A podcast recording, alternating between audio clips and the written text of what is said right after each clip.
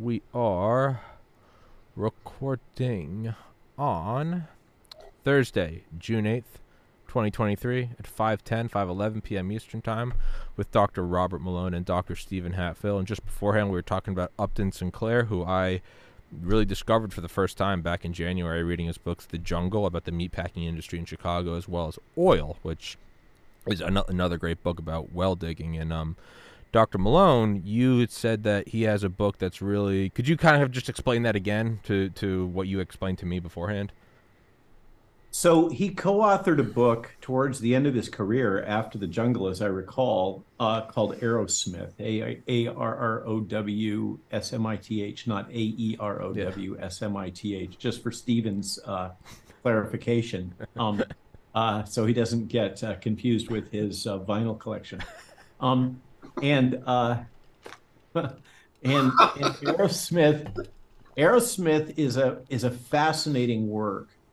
And it really uh, in a in a, a, novel form documents the transition in medicine uh, with the rise of the Rockefeller Foundation and uh, the transition of uh, medicine from the country doctor treating patients directly to uh, modern high tech uh, infectious disease, in which the the pivotal um, uh, element of the book is a outbreak in the Bahamas, as I recall, of a plague-like illness that takes out a bunch of people. And uh, Martin Arrowsmith, the protagonist, uh, goes against the grain, uh, bucks the establishment, and uh, um, saves the day by developing a get this bacteriophage-based treatment uh, which is deployed in the island. He's, of course, vilified uh, and uh, railroaded and all the other things that we've come to uh, know and love, and uh, uh, goes on to create his own kind of private institute. But much of the book is informed by events that happened with the formation of the Rockefeller. Uh, so it's it's a, an amazing historic document that is a perfect segue to our segment today, where we're going to be talking about uh, biodefense and pandemic preparedness, because it reminds us that uh, so many things that we think are new today are just uh, recycled versions of what was new yesterday. In this case, in the in the 30s and 40s. That's um, that's one thing Upton Sinclair really and I've brought that up on the show before, is the real takeaway I've got from him, is that there's nothing new under the sun. It's just it's the same corruption. It's the same. humans be humans. humans humans be humans. Philosopher Robert Malone. Um, and and and and Dr. Hatfill, could you maybe because so yesterday Dr. Hatfill and I spoke kind of extensively about the the the the corruption and the ineptitude of uh, of the White House during during the pandemic. Um, Dr. Hatfill, do you think that that could tie into anything that Dr. Malone just said? Well, the whole system's become, for lack of a better word, disordered. Oh, oh Steven, don't don't hold back. really, really letting it, it's a bad thing. But I mean, it's everything from the medical journals. I mean, half these papers that were published should never have made it through proper peer review. And the and and half of the ones that weren't published that were blocked should have. yes. And then you find out Janet Woodcock is on the editorial board of the New England Journal of Medicine. And you wonder why, you know, uh, the O'Neill Group in Detroit in 2020 made a major breakthrough showing that if you were given hydroxychloroquine when you came into hospital, in the emergency room without waiting for testing based on based on a clinician's judgment that the mortality rate improved 51 to 60 percent. This was closely fo- followed by studies from Mount Sinai and a very large Spanish study, which showing like 62% improvement in mortality. This is groundbreaking, pioneering, man on the moon information, and the New England Journal of Medicine turned it down. Their excuse was, in personal communications. Oh well, we've published too many papers on on on COVID nineteen and hydroxychloroquine. So there you go. It was turned down by JAMA. Uh, finally, Journal of Infectious Diseases picked it up, and then they they sat on it for weeks because, according to the editor, of the controversy it would generate. Now, where is the word medicine in any of this description? Or Didn't or, exist. or patient treatment or evidence-based medicine or any of those uh, things that we were supposedly uh, so concerned with. Exactly, Robert. Exactly. Or do no It's- harm. Or Yeah. do no harm. That that, that little yeah. thing. Yeah. the the fundamental pillars of bioethics have just been destroyed. Um, Yeah. And so has the trust of the American people. You know, we've got H5N1 bird flu vaccine stockpiled.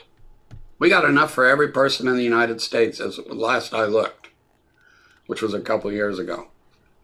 And um, nobody's going to take it. Yeah. No.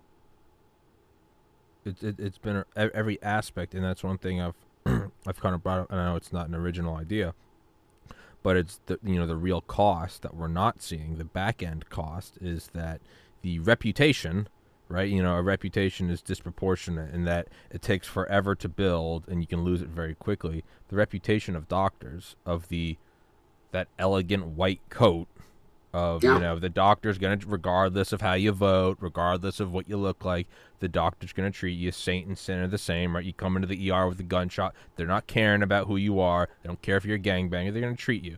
That whole thing has been built up uh, and with good merit for well over a century. And in about three years they've taken a blowtorch to most of it. And now you have doctors who are genuinely going to say, "Hey, you, you know, you should probably take some penicillin for that infection." You're going to have some guy whose little brother died of myocarditis at 15. He's going to be saying, "Screw you, doc." Yeah. Okay, well now what's well, the problem? beyond beyond that, um, I'm hearing on the other side. Okay, uh, again and again and again, patient reports, particularly parents, taking their child to the pediatrician, um, and uh, being queried about whether or not the child is fully up on their vaccine shots, whether they took uh, the uh, routine interventions at birth, um, and if they say no, those pediatricians are saying, well, then we can't treat your child. I cannot have your ch- child in this practice. I mean, that's that's a, just a body blow.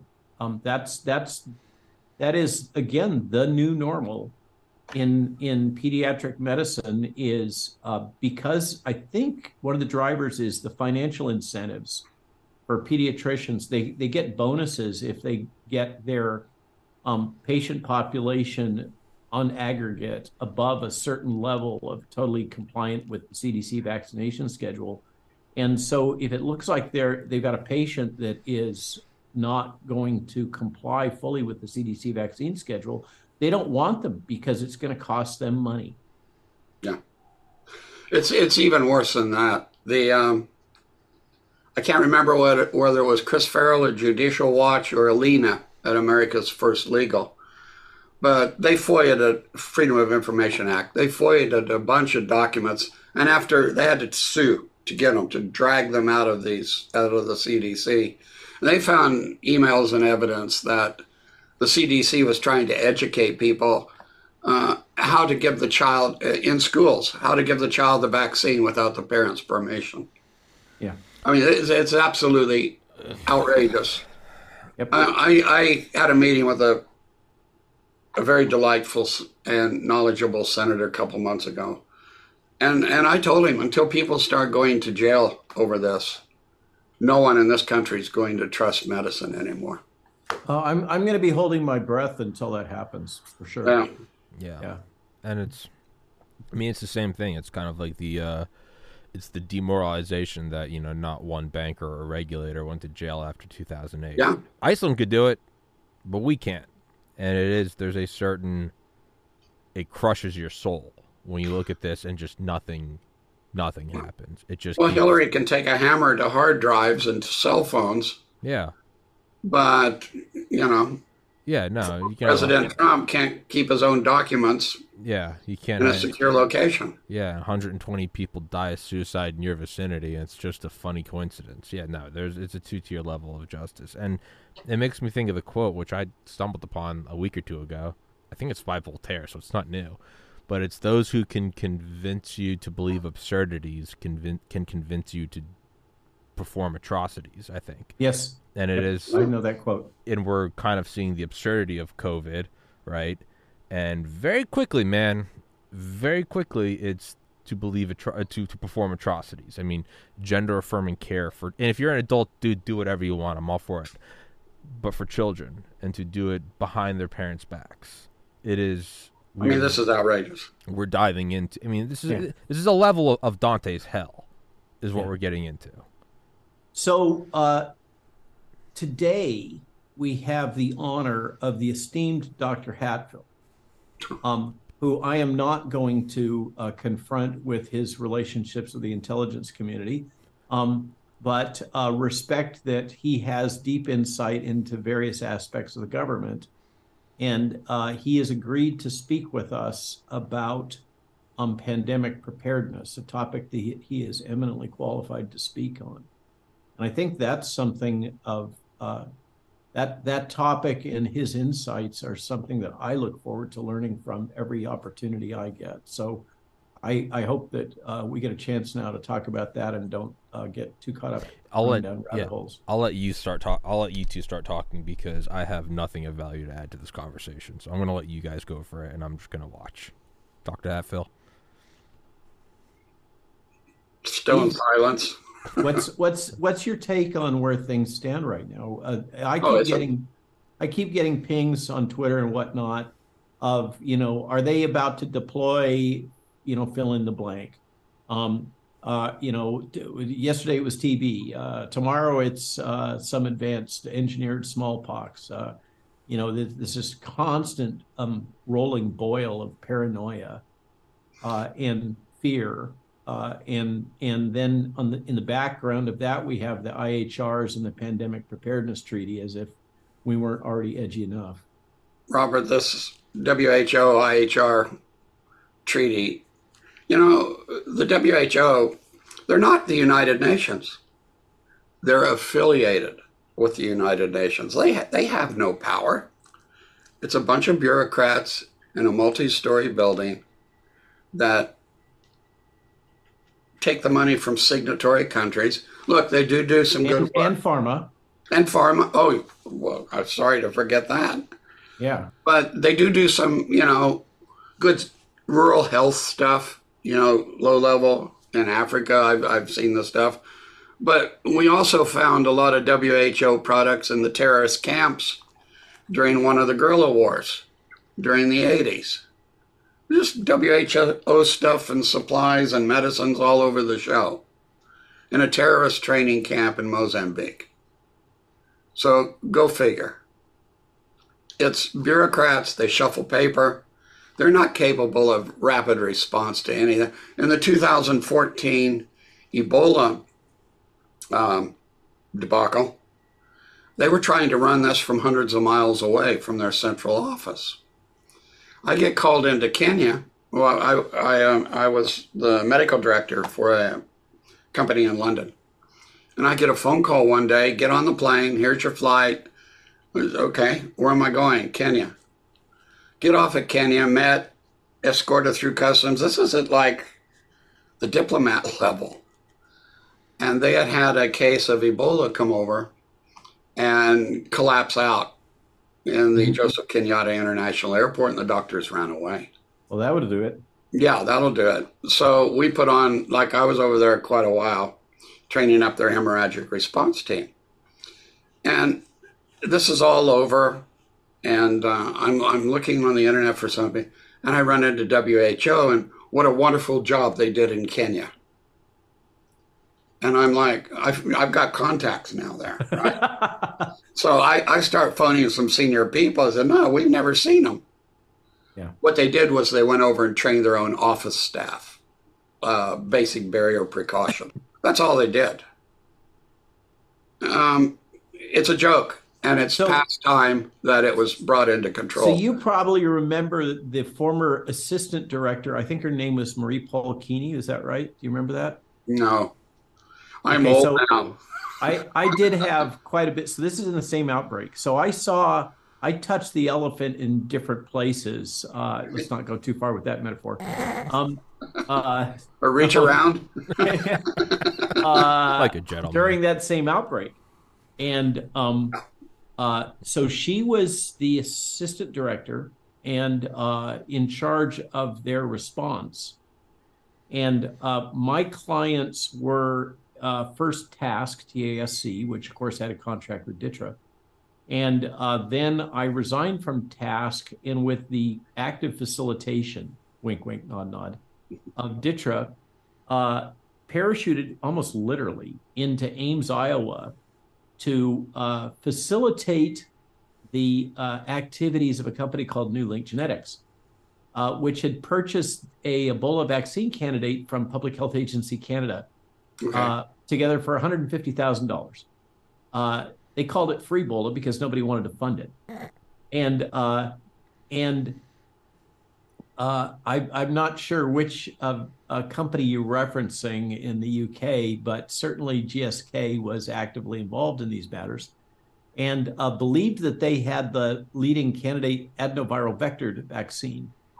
Uh, and um, and this uh, this backdoor uh, toxic, nasty vaccine uh, based on vesicular stomatitis virus that this little company in Ames, Iowa, had acquired, but Yeah. which had a bunch of GMP grade uh, material uh, stockpiled in vials, uh, um, uh, shouldn't be considered. Uh, but in fact, that ended up after I pitched it to Merck uh, and Julie Gerberding. That they ended Merck ended up buying it, and that became the Ebola vaccine. But there was a period of time there where it got really dicey. That GSK was really throwing around its weight. Yeah. Um, and uh, I I did get a uh, this is another one of those uh, CIA contact stories um, involving a former officer of a uh, organization called Argus that you probably know about. Um, and uh, he alerted me that uh, there was SIG intel that uh, GSK was chattering that they actually couldn't manufacture the damn vaccine. Um, and they were busy advocating it and telling uh, WHO that all others should be shut down. But uh, relevant to your story, what happened at the time was that uh, Medicine Sans Frontier, which was doing much of the treatment in West Africa at that particular point in time, um, together with Samaritan's Purse. Uh, so Samaritan's Purse personnel got freaked out and uh, bailed out of West Africa on short notice, despite their quarantine terms and conditions, and jumped on planes for Manhattan uh, without going through proper quarantine. And everybody was apparently okay with that. And uh, the um, Medicine Sans Frontier groups stationed in the area got so freaked out because, as you know, Steven, Ebola is a scary disease. It makes people go batshit crazy. Um, Yeah. and uh, you know, with guns and things like that. no, it's it's it's frightening when they bleed out, or you don't understand. There's profuse cholera-like diarrhea. I mean, it, it's. Bloody. Yeah, yeah. And um, so uh, what happened was the Medicine Sans Frontier uh, medical care providers were also bailing out and heading back to France. And Marie-Paule Kieny was getting desperate because she was losing her troops on the front lines Mhm. uh, for managing this. And so her proposal was to take this untested VSV vaccine that she happened to have a bunch of donated vials for that had never been clinically tested and just start jabbing the MSF personnel willy nilly and sending them back to the front lines. Yeah. And and I had to I had this meeting in her office uh, where she literally it was a it was a um, Khrushchev moment. She Mm. was pounding on the table in her office. This vaccine has to be taken away from the Americans. Um, and I because we would not allow her to take this totally untested medical product And run And- with it. jab it into MSF people without any clinical trials at all, Yeah. and no records of what was going to come out of that. Yeah. Um, and because I think that she was totally she's she's from a veterinarian background, veterinary vaccinologist.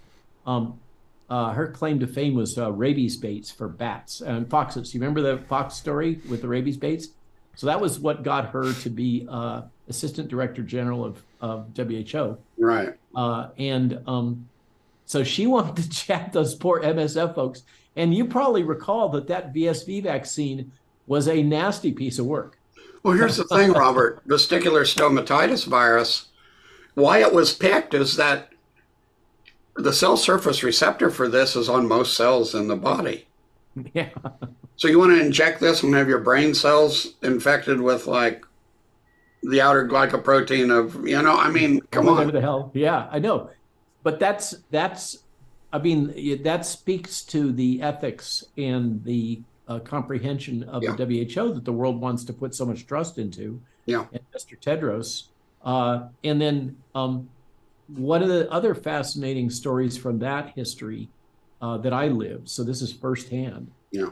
We were in a meeting uh, with the director general and the assistant director general and a whole bunch of diplomats, uh, some of which I'm absolutely positive are uh, of the intelligence community stripe. Oh, it's riddled with it. It's riddled Um, with it. Uh, and um, and it was decided. I had put together the first Gantt chart for for pulling this new vax up, and and uh, they decided that well, this had merit, and we needed to move it forward. So we finally we won that. Uh, um, uh, Hefner gets gets some credit for that. Heppner, Gray Heppner, remember? Uh, and um, so we got them to say yes, and then the director general comes over and puts the pinch on the CEO of this little Ames, Iowa based company that's really focused on cancer therapeutics. Yeah. And uh, tries to twist his arm to get a donation to the WHO now that they're going to be one of the accepted candidates. It was it was a total pay for play, uh, and the outcome of that was that we went home, and I put together a slide deck for them, and I said basically, guys, you've got three choices. Um, you can do nothing, and Africa will burn. Number two, you can get on uh, the stick and become heroes of the world and get this thing moved through, but it's not going to be easy and you're going to have to deal with BARDA. Or you can sell it to Merck. And they're like, easy answer, sell to Merck. and they got out. Uh, and it was in part because, uh, you know, what an overwhelming thing Yeah. if you're a, a biotech startup to suddenly be confronted with the truth Yeah. of what the WHO is. It's a big shakedown operation. It's a shakedown. It's a shakedown. And the unfortunate fact is, uh, the CDC seem incapable of doing anything until the WHO likes it. Or if they do do it, the WHO won't do anything until after the CDC does it. And we've seen this, and you know, they didn't want to call the H1N1 a, um, a pandemic of concern. And uh, the Ebola, they sat on it, Yep. various reasons. Um, One of the things that was fascinating also about that Ebola play was that uh, it was absolute. So there was like five different Ebola vaccine candidates, and there was a meeting, a powwow, um, in the executive branch where they doled out the goodies. These are the ones that Tony is going to get to work on. These are the ones that CDC is going to get to work on, and the dog in the in the pack, the one that was just the lowly uh, mangy thing, this VSV vaccine Yeah. was given to the lowly, mangy, incompetent DoD. Yeah. Uh, which uh, they they were like, um, "Oh, please don't throw me in that briar patch," Yeah. knowing that that it was on the on the doorstep of phase one trials and already had clinical grade material, um, and uh, and that turned out to be winning. And uh, so, of course, uh, the White House made a huge announcement about the success and competence of the Department of Defense team in DTRA in Yeah. moving this forward. No, I'm sorry, that was a, in a parallel universe. Um, they uh, made a determination that DoD should get no credit for this, that all credit should go to HHS and BARDA. um, which had which basically did everything they could to block it. Um, and uh, um, the justification was because DoD had uh, I'm, I'm going to say it screwed the pooch with the uh, studies that were done to track down uh, the genetics of Mr. Uh, bin Laden in uh, Pakistan by doing their uh, surreptitious vaccine genetic studies. You know, the vaccine was, I think it was the VSV, if I'm not mistaken, was developed at Fort Detrick. I'm sure Detrick had their thumbs they, in that. They, they did. It was right after I left there. Yeah. And uh, um, some really good people were behind that. I mean, it's it's it's hot. Um, there's no question. It is pro-inflammatory. Um, and and you wish that's why I, I use it all the time as a as an example when people talk about risk benefit for vaccines. Yeah. And, and what I say is, you you may recall Osterholm was uh, making the noise oh that this this was yes yes uh, that this was a respiratory transmitted variant of Ebola. And uh, Gray Heppner called me just after getting out from a Pentagon briefing, and Yeah. he about lost his shorts uh, because there was a scenario that uh, I actually pulled off the side of the road as I was driving to Ames, Iowa. Yeah. Um, Heppner just breathlessly saying, um, I've just come out of this meeting in the Pentagon, and if this is actually a respiratory Ebola, transmitted Ebola, the scenario is a billion dead globally. Um, Oh, for- and and you've got to expedite this vaccine. I mean, that's no pressure. Um, and uh, so, you can't make this up, Robert. oh, You it's it's all real. up. It's all lived You first-person experience. Yeah. And and so that that was the belief system then. And so I use that as an example. If we had if this uh, coronavirus was a akin in its pathogenicity and infectiousness to a respiratory transmitted Ebola, Yeah. I guarantee that there would be lines around the block like for Star Wars to take the nastiest of vaccines that I have ever known of, Mhm. perhaps maybe yellow fever. Um, uh, that being this uh, VSV vaccine, because in the face of death from Ebola, Yeah. people would jump at it. Yeah. But the problem is that this was not respiratory Ebola. It was barely a flu. But you Um, need to you need to also understand it depends on which way the mainstream media goes. Well, Their that- influence on this whole thing has just been, and these people are wackadoos. Yeah. Th- those reporters at the the Washington Pre- uh, Post, there were three of them, and I mean, you know, they're citing things off MedRxiv, and there's a big warning. This is just a preprint. It's not to be used for news. It doesn't mean anything. It's just to show some other scientists what's going on out there. And they were running with this like it was the the the gospel truth. Washington Post, New York Times, the Chiron Daily, and CNN. It was fear 24 7. It was generated Yep. over something with less than a one percent fatality rate. And in children, Zero, essentially zero. right? The, the small number of ch- kids that died, unfortunately, they had terrible things wrong with them. Yep. One had. So, what's your crystal ball, Dr. Hatfill, uh, for uh, what comes next? Are they going to um, learn? Are there going to be lessons learned here? Or is it going to be uh, um, short, sharp shock, uh, harder and better? I don't give it a. It it depends on who becomes president. Right now, you have a coronavirus task force coordinator that doesn't. He can't distinguish between his front and his back on his body. Dr. Jha. I mean, how can somebody that incompetent, at least in his statements, uh, end up in such a position. It's it's political. He says the right things, they promote him. Well, we could say the same about Rochelle Walensky, couldn't we? Yeah.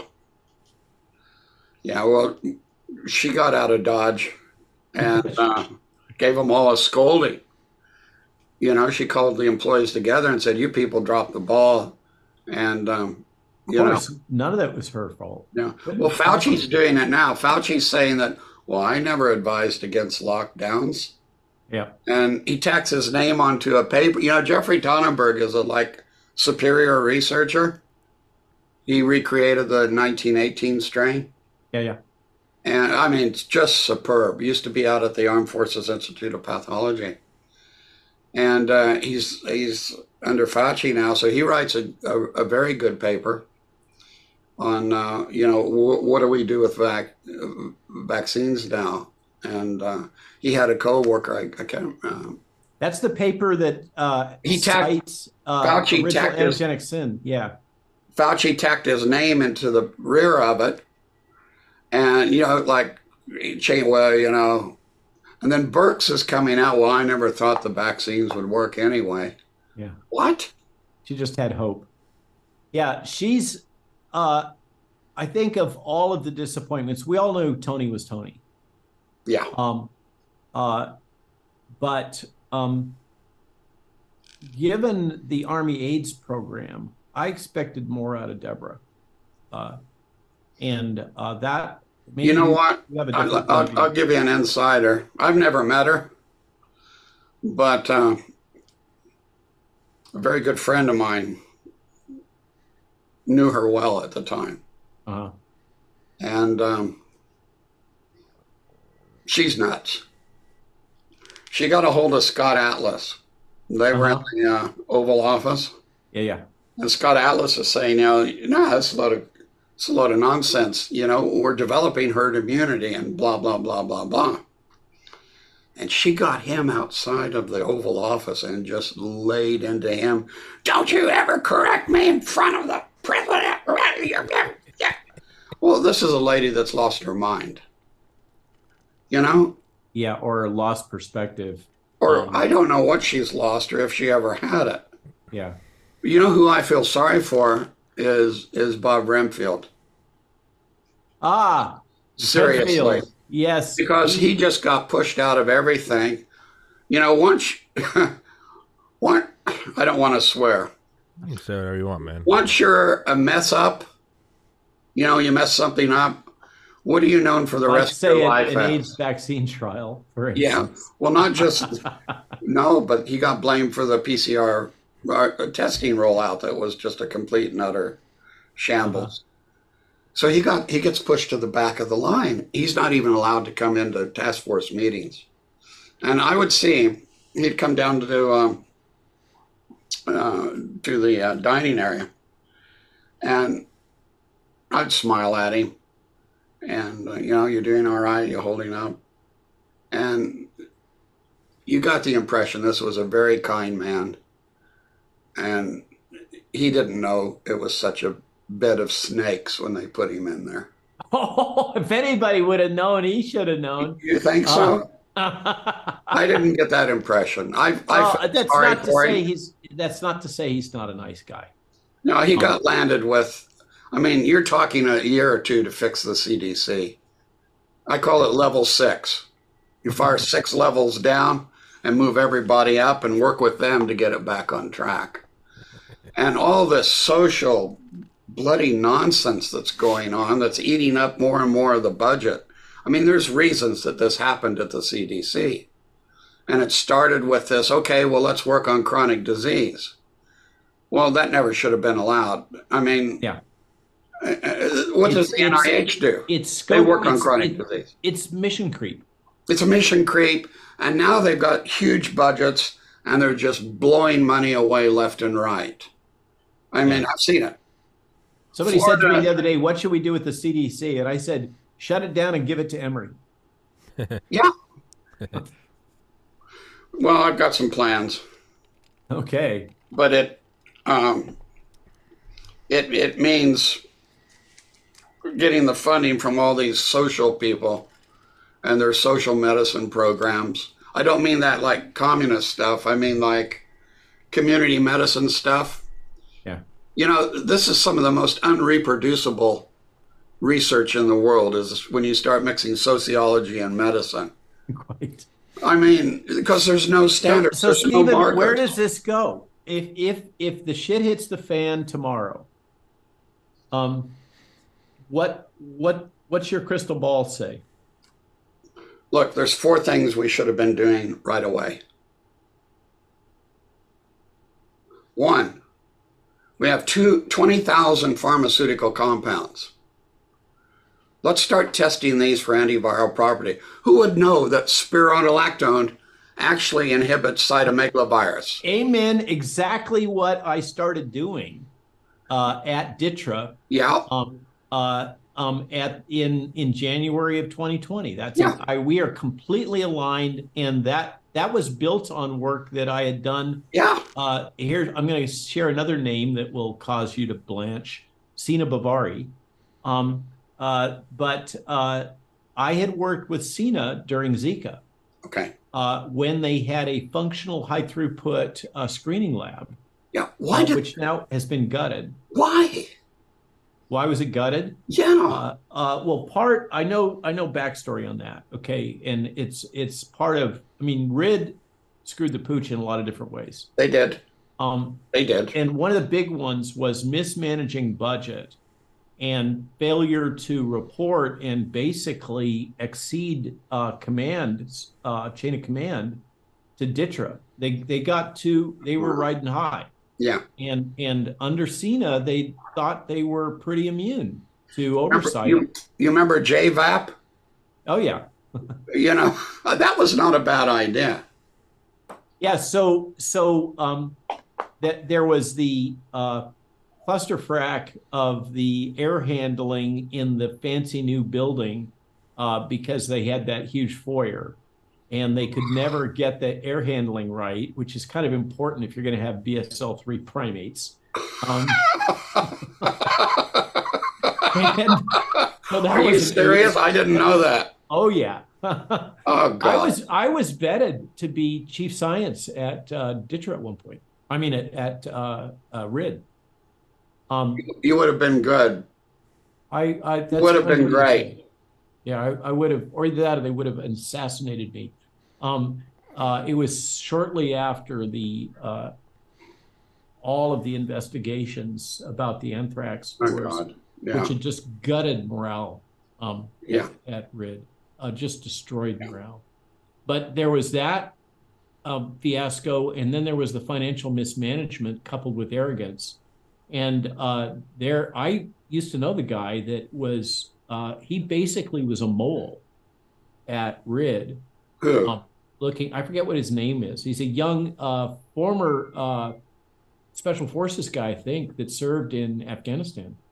Uh, Uh, he and, was. he um, wasn't he- there when I was. no, no, I guarantee he was he was a hardcore charger, Yeah. um, kind of sergeant kind of a guy, um, and uh, he had uh, basically uh, Ditra and the Pentagon had placed him in a strategic position at uh, RID to uh, follow what was going on in terms of management or mismanagement in the books and everything else. And then uh, he filed his report. He got kicked up to the Pentagon, and they shut down RID. Uh, well, that was just- over. They lost the blow casing, and they were chemically sterilizing, dumping it into the sewage. Ah, That, that was when they shut it down. And like, I mean, the woman who used to run their uh, high throughput lab that Cena had recruited from uh, South Korea, she was good. Um, Yeah. She left and went to Merck. Uh, and um, but I'm com- we are completely aligned. And look at the I, look at, I had made all kinds of progress. A lot of those agents have uh, activity against multiple viruses. yes. What's one of something, Robert? One of something is nothing. What's two of something? One. It's one. Uh-huh. When you've got a highly mutating RNA virus, to go after a single antigen with a vaccine, Oh, is or to use a single drug, it's yeah, just no. yeah, precisely my uh, I multi-drug metaphor. therapy. Absolutely But look at the workload this is. We've got 20,000 compounds. we've got to test each one against 26 different viral families, taking a representative virus. That's a lot of plaque assay cultures. And what we were doing is using um, uh, laser confocal high throughput microscopy. And one of the challenges is that uh, you uh, have to maintain your cell lines. Yes. You have to maintain multiple cell lines because each virus has its own favored yeah. um, host, essentially. Um, and you have to keep them in a similar state of growth yeah. uh, so that you have reproducibility from plate to plate to plate and all the proper internal controls. And then once you work through that stuff, which is a solvable problem, if you know it's it's a question of money and competence and Yeah. putting up the systems. Once you work through that, then the next level that you get to is looking at synergism. You know, that's a dirty word in the drug screening pro- business, but uh, let's It's say drug, thing. drug drug drug interactions. Yeah, and suddenly you can go suddenly you can go from a concentration of 10 to the minus 3 molar to 10 to the minus 6 or 10 to the minus 7 when you're adding in other things and that starts getting interesting um, and it is absolutely Yeah. all doable and it's the kind of stuff but so this is what we started doing um, and i talked to callahan about it early on in january of 2020 and he said to me robert we've had all the big pharma come through we, you know, the the big we. I assume that the we we're talking about in this context is um, uh, agency related. Uh, we've had all the big drug companies come through, and uh, there is no way you can compete with them. Uh, and within about a month and a half, we had multiple agents, not the least of which was famotidine. Uh, Yeah. And, and the and the thing is also Yeah. in this space, there's some there's some real challenges. There are libraries of millions to billions of compounds. Yeah. Um, and the challenge is uh, maintaining those so they all have integrity because they got to be stu- stored under inert gas and frozen and blah blah blah blah blah. Um, it's not a small challenge, but it's Yeah. absolutely doable. And give it when I heard all this jibber jabber about warp speed, etc., I thought, and and the um, th- that operation at uh, NIH that they set up uh, uh, with the new funds uh, that was supposed to be their um, new technical group. I forget what they called it. Um, they started doing this, uh, and um, they got shut down. Look, we're not trying to rule out the pharmaceutical companies because there will be some viruses where we're having a, a lack. Fine, that narrows the targets down for the pharmaceutical manufacturers to come up with something against those. Yeah, but the truth is, Stephen, you know it. The pharma is not the innovators here. no, EIDD 2801 was Emory Institute, right? Yeah. um, that got sold, Yeah. and then it got sold again. Uh, and then suddenly we had the new miracle drug for, for coronavirus. yeah, Um, uh, that it's it's the innovation is absolutely not coming out of pharma. That is. would you give it to Lawrence Livermore? Who would you give it to? Actually, I like Lawrence Livermore a lot. I like Lawrence Livermore. Um, they seem to have integrity. Yeah. And um, uh, I I if what I ended up doing because it was feasible was directing money towards uh, Lincoln Lab Lincoln, because yeah. there's a there's a guy there, uh, Daryl Ricky, that is really good, uh, both in terms of computational biology and in terms of IT. I mean, he he's very comfortable playing with the uh, uh, quantum computers that they have up there. Um, he's he's high level brain, um, and uh, sequence the rice genome. That you know, uh, and um, the problem is Lincoln Lab is a hot mess in terms of its bureaucracy. It is just absolutely unworkable. And uh, we started making great headway, and then uh, leadership got nervous and stepped in, and the whole thing went south, you know, in a handbasket in a in a New York minute.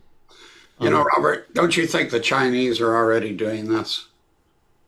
Oh, absolutely. Well, they they'll keep, the, they they'll keep the it classified because it's a war fighting advantage.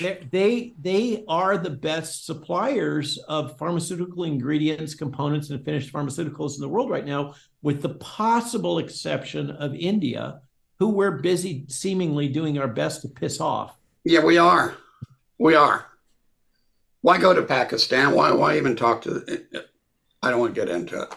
Yeah, but they'll put the number of people that they need on the on, on a project like this and they'll get it done very quickly. Yeah. And they will classify it. they may not comprehend what they got but no. they'll get it done. they might not have a clue at all. But robert they'll classify it. Of course. Why wouldn't they? Well this is they're not they're not we're now stupid. talking national defense and war fighting.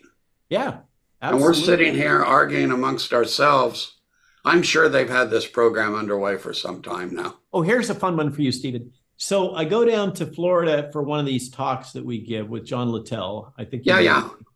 And um, and in it, I try to give the audience an understanding of why the government would be interested in RNA vaccines. Not spinning it, not pitching it to the right. audience, just saying, "Hey guys, you know, uh, there's all these theories uh, yeah. that that this was actually a mass depopulation uh, strategy, blah, blah, blah. I mean, it's just the theories go on and on. And I said, no, there's actually a, a real unmet need for a rapid response capability that goes from genome to vaccine. Wouldn't that be nice? We would all like to have that. Yeah. Safe and effective genome to vaccine. A platform that would be, I mean, we'd have the vaccine out there in, in a couple weeks. Mass yeah. bioreactors. That, that's that's the fantasy, right? And yeah. and so I was explaining it to people, and in the part of the talk where I was pitching what the true threat scenario was. Yeah. I mentioned that the technology has evolved to the point now where, where viruses and pathogens can be engineered yeah. so that they're relatively ethnically targeted. Okay. This is not a controversial statement, as you know. Okay. Um, and uh, so John Littell gets challenged by his medical board. Oh, and, poor John. I and, mean, and, you know, he lives there. Yeah, I know. I, pings, I, have beers with him. yeah, he, he pings me uh, because uh, um, they're challenging one of the statement that I made. And uh, what is what is the uh, you know this this is clearly misinformation. This couldn't possibly be the case. Uh, you know, this medical board is challenging this, and they and they they're like, so John is writing me frantically. Um, can you please uh, give me some references for this? Um, uh, and and I say, John, frankly, I'm a little offended. I am the goddamn expert. I know about these. but if you insist, if you insist, here's this article and this article and this article and this article and this article. I this, never heard another word back, but um, that's it. We're in an environment in which truth is whatever they asserted. Well, here's the here's the thing with poor John he was talking, you know, these people on medical boards, they're not doctors. Yeah. And this was an HMO type thing. Yeah. And he's telling them essentially, you kill thousands of people by not allowing ivermectin. so picked up and taken outside. And then they go after him. He, uh, my understanding, I haven't talked to him for a couple weeks, but my understanding, he's got his license back and all that. But they sent him off for mental health evaluation. Just like the same strategy they did with Meryl Nass. Oh, listen, I don't like her. We're not going to talk about her. I just had a drop. Uh, yeah. They used that same strategy with uh, uh, Canadian physicians also. Yeah. Uh, how, I mean, how do we fit? You know what? Yeah, how, how do we go forward? Which is let's start all over. Well, let's start all over again. Start from scratch. NASA. I, NASA. I gotta say, when when I'm confronted with this question, increasingly, I have to say, frankly, folks, I think that things have progressed to such a point that we're basically going to have to burn down the house and rebuild it.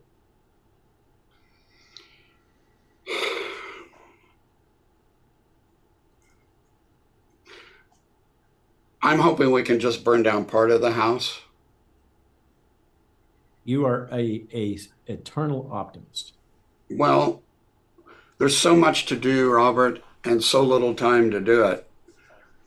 I Uh, know. And burning we're down not the even house doing plays the- right in Yeah. plays right into the hands of our opponents. Oh, oh, absolutely. I'm past being worried. The, I'm scared. Yeah. I I um things are so um foobarred Yeah. uh that uh I I just I'm I despair. Uh it's it's uh it's bunker time. It's been soul. it's been soul crushing to me personally to watch something I so revered, and both of us. The highest thing we could, either one of us, was to be a doctor and a scientist.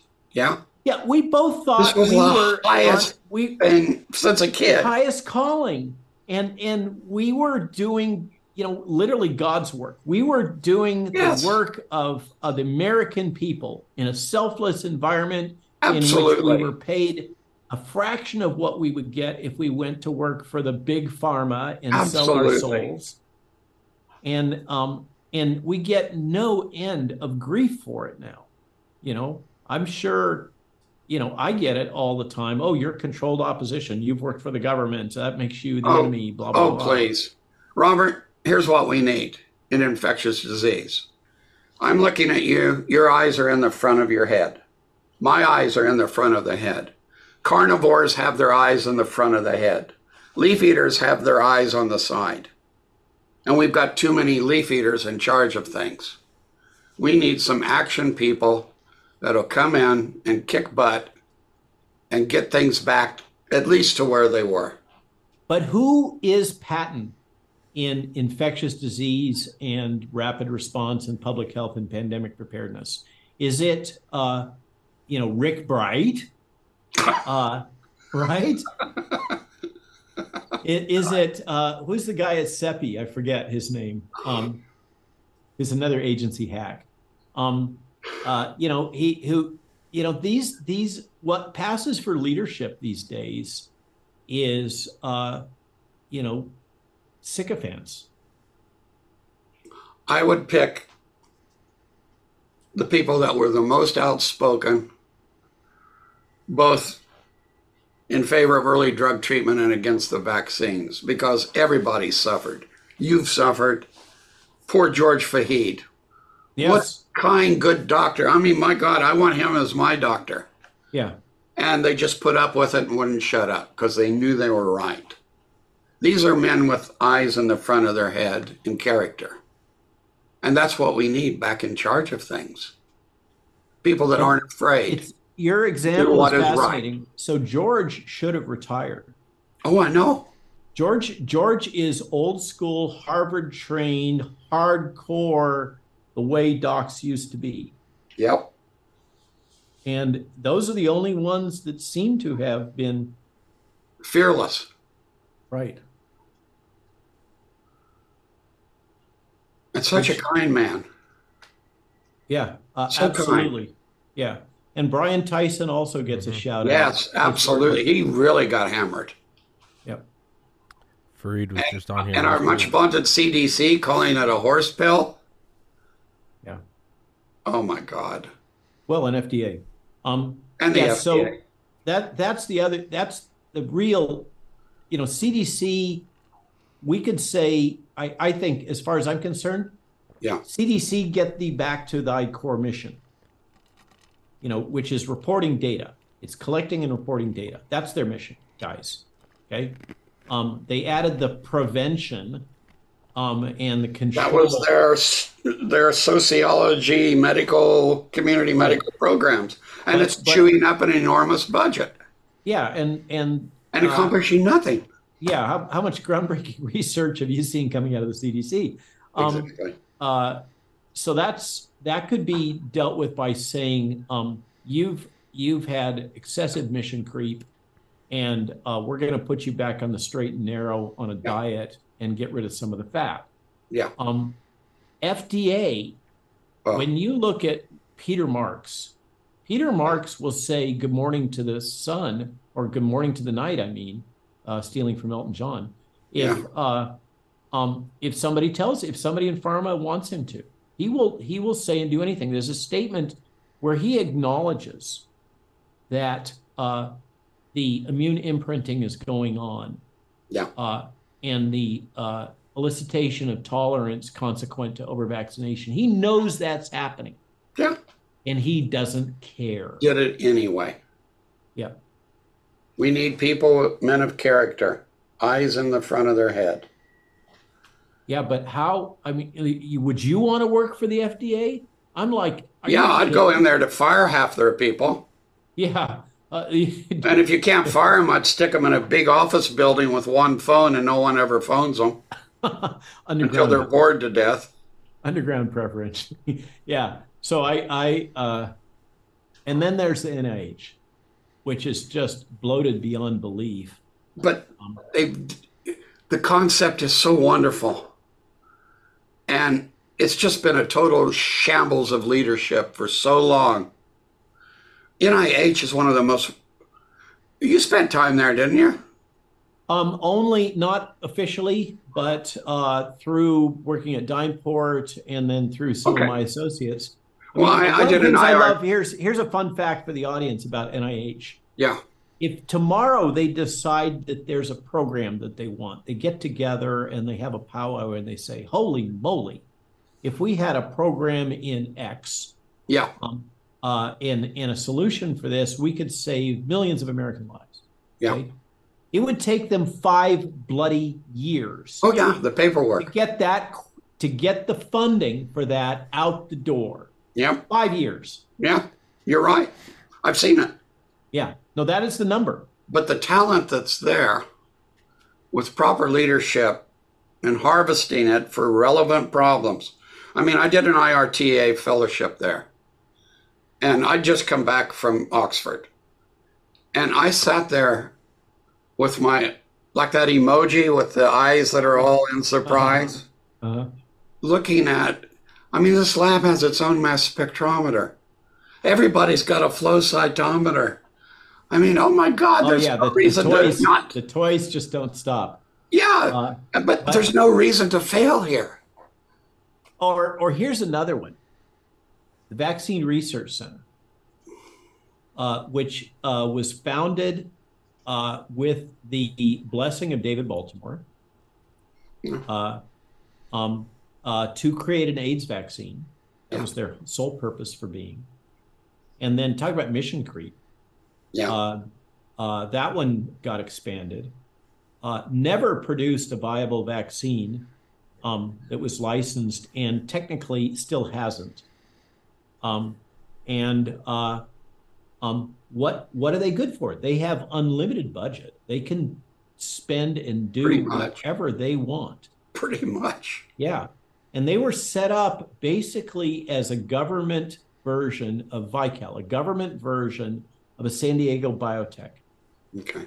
Um, and uh, Gary Nabel was put in there by David Baltimore, Gary Nabel, a former David Baltimore postdoc, mm-hmm. To to run the place uh, and um, uh, no no moss, nothing came out of there. Yeah. And and the guys that had their fingerprints on this uh, mRNA product, uh, pretty much have all retired, um, with a very nice paycheck uh, because of the royalties. Yeah. Um, what what the hell is that operation going to do now? And now they have another institute, right? You know about ARPA-C? No. Oh yeah, uh, so the intelligence community has managed to get their hooks. Oh, yeah, NIH yeah, no, no, yeah. Uh, ARPA H, ARPA H. Yeah, yeah, yeah, yeah. Yep. Yeah, bug this. So you've got poor leadership directing poor leadership. That's going to work. And uh, um, and ulterior motives. Uh, on top of all that. Surreptitious ulterior motives like uh, on uh, the uh, Neuralink and biometrics. Yeah. Um, so where does this go? You're the man with the crystal ball. I'm just a, a lieutenant here, uh, Colonel. We're um, gonna get if we're if we don't get some stuff going. You know, we now have the technology. We didn't three years ago, but we can make a breathalyzer device now. You blow into it, reusable thing that'll tell you you have a viral infection in your lungs. Do you know what a boon that would be? And I'm sure we can get something down to this size that'll fit on your car chain. We have the technology to do that now. Nobody's working on it. We had NASA trying to do it in 2020. They gave up. But we now have some serious technology. Let's start funding this. I don't need to know what virus it is in the middle of a pandemic. You've got all the signs of an upper airway viral infection blow into this. You've got all the SOS volatile chemicals being released from your airway. Right, I'm going exactly. to treat you with two or three of these drugs at this mass This is this thing. is a this is a if it walks like a duck and quacks like a duck and looks like a duck, it's probably a duck. when you hear hoofbeats, you think of zebras, not canaries, Right. right?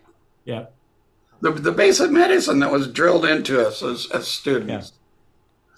So so your version of uh, pandemic preparedness uh, 2.0 is uh, clean house, um, uh, infusion of new tech, Yep. and uh, um, a a new uh, instead of the yellow berets, a new green beret cadre of uh, mini patents uh, that are are willing and able to come in and operate uh, in a semi-autonomous fashion.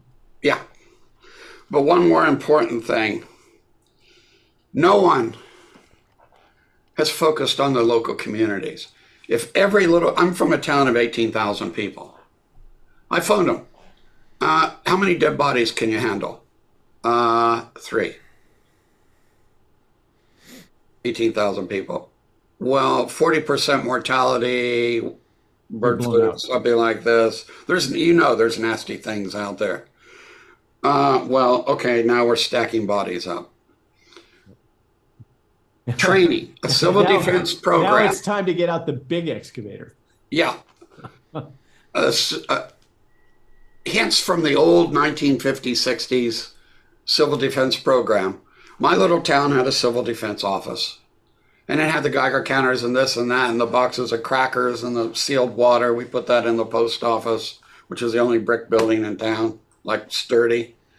And if we'd ever got fallout from Chicago, we could do something for 14 Ah, so you're you're also advocating for decentralized capabilities. Oh, yeah. capabilities. Focus on the local authorities. Make your foundation the local authorities. If they can handle their medical surge and their deaths, they can build on top of they can handle other things. Link that up to the counties, counties to state, state to federal. So at, at one level, uh, new tech, Yes. But in another level, um, old tech, Yes. old tried and true, Yes. treat the patient, uh, Yes. triage, uh, management, uh, Alternate treatment center. Yeah. Keep the hospital free of infection so it can continue to do its normal hospital stuff. Okay, Rapid- so who's who's going to be calling you? Is it going to be Bobby Kennedy, or is it going to be Donald J. Trump, or is it going to be uh, um, uh, Mr. DeSantis? I don't know, probably the IRS. Yeah. Um, I cracked myself up. I'm sorry. hey, I got to go, Robert. It's wonderful to see you, sir.